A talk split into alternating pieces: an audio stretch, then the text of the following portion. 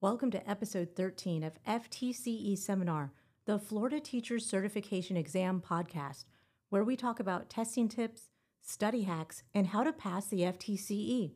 I'm your host, Mercedes Musto. In today's episode, I'll be talking about the FTCE General Knowledge English Subtest. This is part five of a multi series review of what you need to know to pass the English section of the GK. Let's get started. Today, we are reviewing capitalization. Which words you need to capitalize and why? Concept number five capitalization. We all know to capitalize the first letter of the first word in a sentence, but when do you capitalize some of those important sounding words within the sentence? Take this pop quiz to test your knowledge of the rules of capitalization. Listen carefully. Statement number one I speak a little Spanish. After all, I was born in Spain. Statement number two Every December, we celebrate Christmas, and every spring, we celebrate Easter on a Sunday. Statement number three The congressman remembered loving sodas, burritos, and ice cream when he attended a university for his undergrad. And statement number four President Smith attended the University of South Florida, but she remembered loving Mountain Dew, Taco Bell, and Haagen Dazs. Shout out to USF. According to EnglishGrammar.org, where you can download a PDF cheat sheet of the do's and don'ts of capitalization, here's how these sentences play out and why. Statement one I speak a little Spanish. After all, I was born in Spain. That's all true. Interpretation The first I is capitalized because it's the first word in the sentence. Uh, Spanish is capitalized because we capitalize names of countries, nationalities, and languages. Why? Because they're proper nouns. More on this in the next example. The next part of the sentence states, I was born in Spain. This is great because we know that Spain is capitalized because it's the country. But what about that second I? It's not at the beginning of a sentence. I was born in Spain. Is that a little like uh, the I in iPad or iPhone or any grammatically incorrect text message you may have sent or received in the last 24 hours? No, no. I, personal pronoun, is always capitalized. Don't be a little I. Stand up tall and capitalize those eyes. When I'm grading papers and I see properly capitalized eyes, I just want to say, oh, what lovely eyes you have. see what I did there? Okay, okay. Next sentence.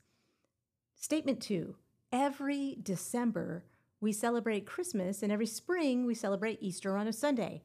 There's a lot going on in the sentence. First, notice we do capitalize days of the week, months of the year, and holidays. But what about the phrase every spring? Do we capitalize seasons like winter, spring, and fall in a sentence? No. The answer is no, because seasons, seasons are common nouns, and words like December, Christmas, and Sunday are proper nouns. There's a caveat to this rule, though. If, and I really mean if, the season is part of a title or a phrase of proper nouns, then yes, it gets promoted to capitalization. An example of this would be the 2024 Winter Olympics, where the W in winter is capital and the Owen Olympics is also. Or the 2025 Spring Symposium. That's the title of an event. Therefore, it's proper, therefore, it's capitalized. Okay, I mean, that makes sense, and you're doing great. The next two sentences, they go together. The first one reads The congressman remembered loving sodas, burritos, and ice cream when he attended a university for his undergrad. Okay, you should be asking yourself if congressman is capitalized because that sounds important, right? And you know what? It is important, but it's not capitalized. Why? Because it's a common noun, just as common as sodas, burritos, and ice cream. You see, common nouns are people, places, and things that are general, which brings us to the word university. Is that capitalized? No way, Jose. It's simply a university. Therefore, it's a common noun. Statement three President Smith attended the University of South Florida, but she remembered loving Mountain Dew, Taco Bell, and Haagen Dazs. Shout out to USF. Okay, in contrast to the previous example, this sentence, President Smith attended the University of South Florida, but she remembered loving Mountain Dew, Taco Bell, and Haagen Dazs. President Smith is capitalized for two reasons. First, it's the first word in the sentence, and second, it's the title of a person whose name is attached to the title, therefore making it proper. See, congressman was on its own. If it was followed by the name of the congressman, then the title would be capitalized, and so would the name. See, proper nouns are specific, named people, places, and things. Like in the next example, the University of South Florida. That's capitalized, except for the word of, because it is actually a specific name of a university, not just a general statement. Moving on to the last examples, Mountain Dew, Taco Bell, and Haagen Dazs, well, those are definitely capitalized because they're proper nouns. Let's review. We all know to capitalize the first letter of the first word in a sentence, and we know to capitalize people's names. But what we learned today is despite the grammatically rebellious text messages that we've all sent and received, when referring to a person, a personal pronoun, I, capitalize it. Remember, my, what capitalized lovely eyes you have. Okay, okay, back to the review. We also know to capitalize proper nouns like nations, nationalities, and languages, as well as cities, states, and countries. You know, um, let's think Jupiter, Florida, or Barcelona, Spain.